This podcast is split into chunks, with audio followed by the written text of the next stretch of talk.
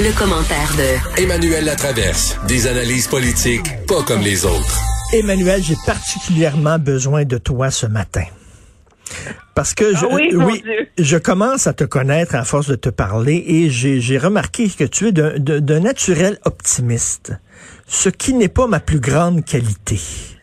Alors, quand tu regardes aux États-Unis, quelles sont les raisons d'être optimiste aujourd'hui? S'il te plaît, aide-moi. Euh, les raisons d'être optimiste, c'est que peut-être que ça n'est pas facile. Attends. Les raisons d'être optimiste, c'est que peut-être que euh, les progressistes, euh, l'élite médiatique euh, vont finir par comprendre que il n'y a pas juste des édentés à pick-up, paumés qui votent pour Trump et que dans ce vote-là, il y a un rejet du système actuel et qu'il faudrait peut-être finir par comprendre euh, cette fracture-là et s'imposer des remises en question. Mm. Ça sert à rien à la longue de démoniser son adversaire de manière perpétuelle parce que on a beaucoup accusé Trump de nourrir la fraction, la fracture aux États-Unis, mais dans les faits, euh, les élites progressistes le font tout autant. Hmm. Et peut-être qu'à la lumière de ces résultats, ils vont finir par se poser les questions qu'ils auraient dû se poser en 2016. Parce que avec tout le, écoute, pendant quatre ans, tous les grands médias aux États-Unis, sauf un, Fox, euh, du matin au soir, du soir au matin, disaient que Trump est un monstre, un imbécile, un stupide, une menace, un danger, etc. Et ça, ça aurait dû se traduire, écoute, là, par un vote massif euh, pour les démocrates, ce qui n'est pas le cas. Donc, on voit qu'il y a une, y a une fracture puis un bris de confiance entre les Américains et leurs grands médias. Oui, puis c'est ce que c'est ce que Stephen Harper avait décrit Oui. dans son livre là, euh, où il voulait philosopher plutôt que régler ses comptes, comme la la nouvelle, euh, on la réduit souvent et c'est vrai, on réduit souvent cette fracture-là à dire c'est une fracture rurale-urbain. Hein? Mm. Les gens dans les villes sont sophistiqués, éduqués, puis les gens dans les qui habitent en région plus rurale ou périurbaine, euh, euh, c'est des des débiles qui vivent encore dans les années 30 là. Mais en vérité, M. Harper avait mieux. Il avait dé- défini ça en les nowhere, donc ceux, les nulle part et les partout. Hmm. Et c'est cette, c'est cette élite qui est très mondialisée, qui est très nourrie des courants progressistes, dans les réflexions intellectuelles sur le sens de la vie et de l'évolution, par rapport aux gens euh, qui forment néanmoins la majorité de la population, qui peuvent pas prendre leur valise et partir habiter aux quatre coins du monde, qui ont des préoccupations beaucoup plus euh, terre à terre face à la vie euh, et qui en, qui en ont marre de se faire dire quoi penser et comment penser? Et, euh, et moi, c'est, je pense, en tout cas, dans mon métier, je ne vais pas me lancer des fleurs, mais j'essaie beaucoup d'essayer de tenir ça, de, de garder ça en tête, et je me rends compte qu'aux États-Unis, on ne le fait pas. Et c'est quoi le résultat de ça? Moi, le résultat qui me, qui me, je pense, qui est le plus révélateur de l'espèce de casse-tête et de données qu'on a, c'est quand je, là, j'ai la carte des États-Unis sous les yeux, là, puis il y a un carré gris qui s'appelle PA, Pennsylvanie. Hmm. M. Biden est né en Pennsylvanie. M. Biden s'est présenté comme le champion du vrai monde, Mm. hein, de la classe ouvrière, des gens qui sont inquiets. Et il n'est pas capable de gagner de manière décisive son État. Et dans le Wiscons- Wisconsin et dans le Michigan, il aurait dû gagner, je veux dire, par un landslide, puis c'est au coude à coude. Qu'est-ce que ça veut dire, ça?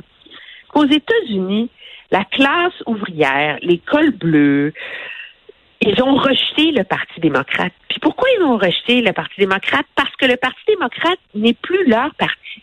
Le Parti démocrate se préoccupe des minorités, de la l'égalité, qui sont des enjeux importants là, dans la société. Je ne nie pas ça. OK? Hmm. Mais ces gens-là, ils sont capables de regarder Trump et de dire, tu sais, là, il est fou, il délire, euh, il ment. Mais dans le fond, là, avec ses politiques protectionnistes, en, en tenant tête à la Chine, Mais lui, finalement, là, il se préoccupe du monde comme nous qui perdent leur job dans les usines de GM.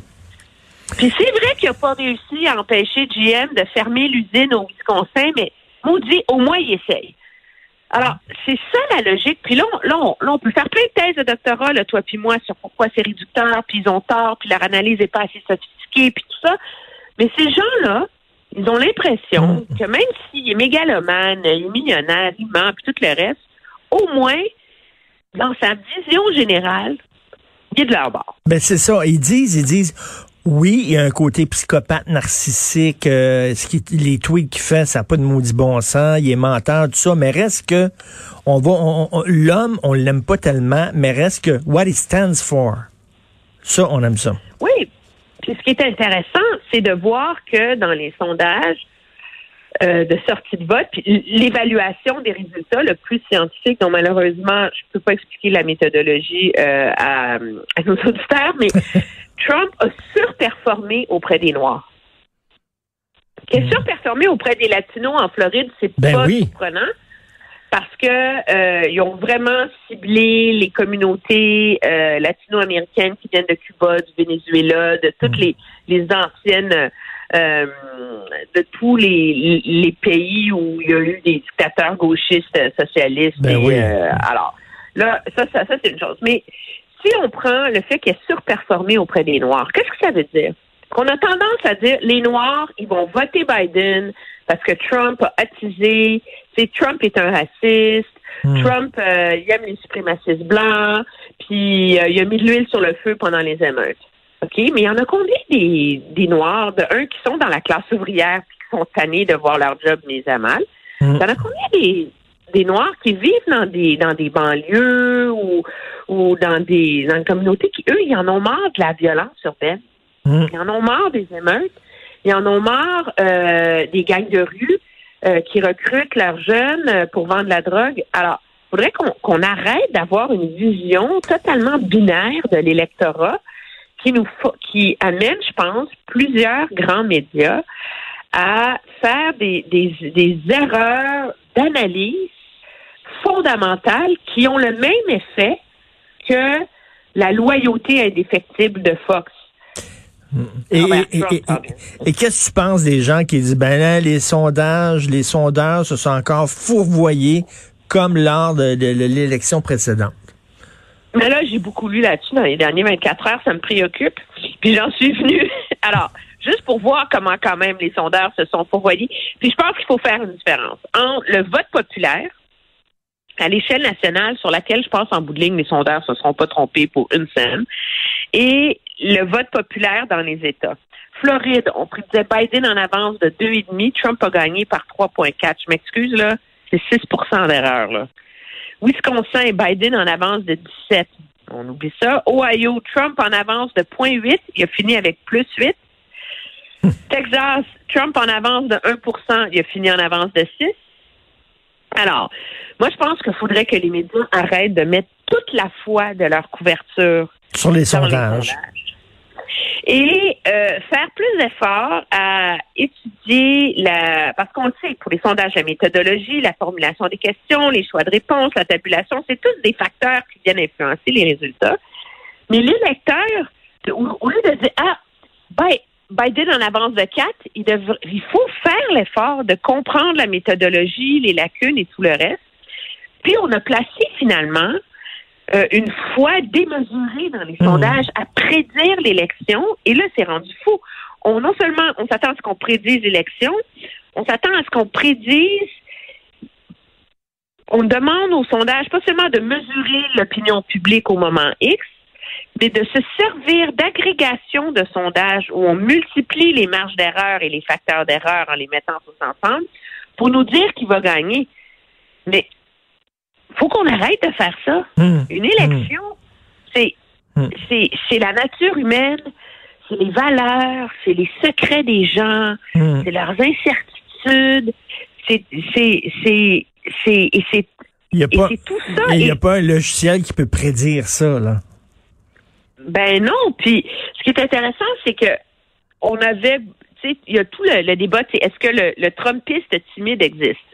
Après 2016, quand les sondeurs se sont trompés, on a dit non, finalement, c'est pas ça l'enjeu.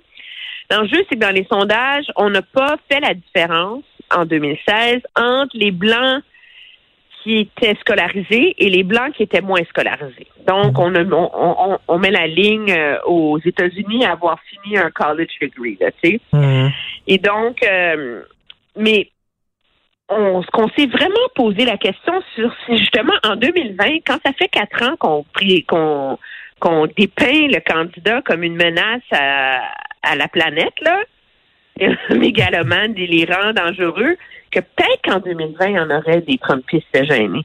Hmm. Alors, finalement, on met beaucoup, moi je pense que c'est les médias et les électeurs qui mettent beaucoup trop de foi dans l'idée qu'un sondage peut être un,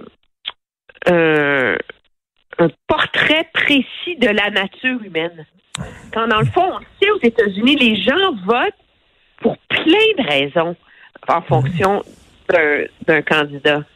Tout à fait, mais là, le, bourbier dans lequel euh, ils sont euh, actuellement, ça va se régler comment, ça? Trump veut pas partir. Euh, bon, même si on l'oblige à partir, ses troupes, la, gang, parce que oui, il n'y a pas que des édentés imbéciles qui votent Trump, mais il y en a aussi, malheureusement. Alors, ces gens-là vont réagir comment? Mais je pense que c'est là la, la, la grande question. Je pense que quand je disais mardi que c'est vraiment le plus grand test des institutions démocratiques américaines qu'on aura vu depuis des décennies, je pense que c'est vrai parce que le vrai test, c'est que là, tu vois, juste pour rassurer tout le monde, Nevada et Georgie, on va avoir les résultats là, à midi. OK? Ils vont avoir fini de compter à midi. Là, ça va être réglé. Là. Donc là, ça devrait être tranché à ce moment-là. OK? De qui vraiment gagne, si Biden gagne vraiment ou si Trump a encore un, chemin sinueux vers la victoire. Là. Alors déjà, tout le monde va pas se calmer.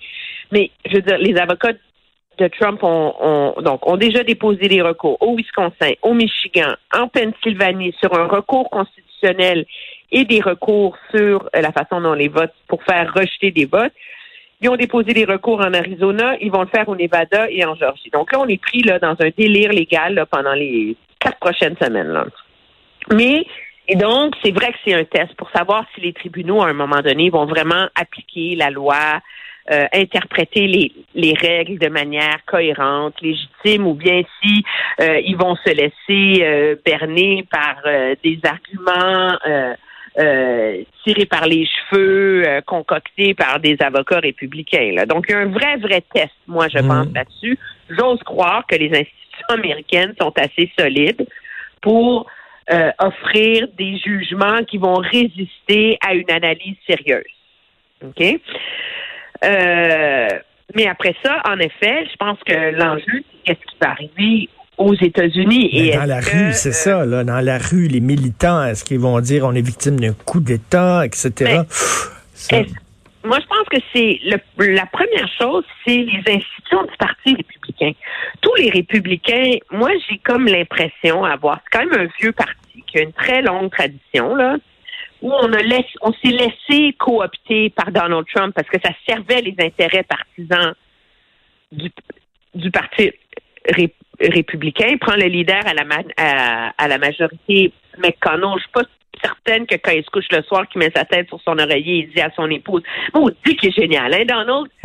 lui, il s'est accroché à Donald Trump parce qu'un objectif dans la vie, c'est de nommer des juges conservateurs. Le reste, il s'en fout de l'an 40, OK?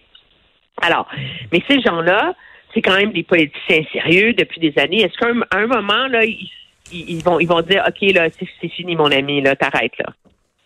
Je pense qu'il est là. C'est ça, c'est là qu'on va voir. Les, institutions du Parti républicain, à un moment donné, vont lui dire que c'est fini les folies. là. J'espère, je l'espère. Si on se croise les doigts, parce que si lui, euh, il est insensé, j'espère qu'autour de lui, euh, il va y avoir des grandes personnes qui vont dire arrête de faire ta crise, là, puis euh, va dans ta chambre, pas de dessert. Merci, merci Emmanuel. C'est bien dit. Au revoir. Emmanuel à travers. Merci, bonne journée. Salut.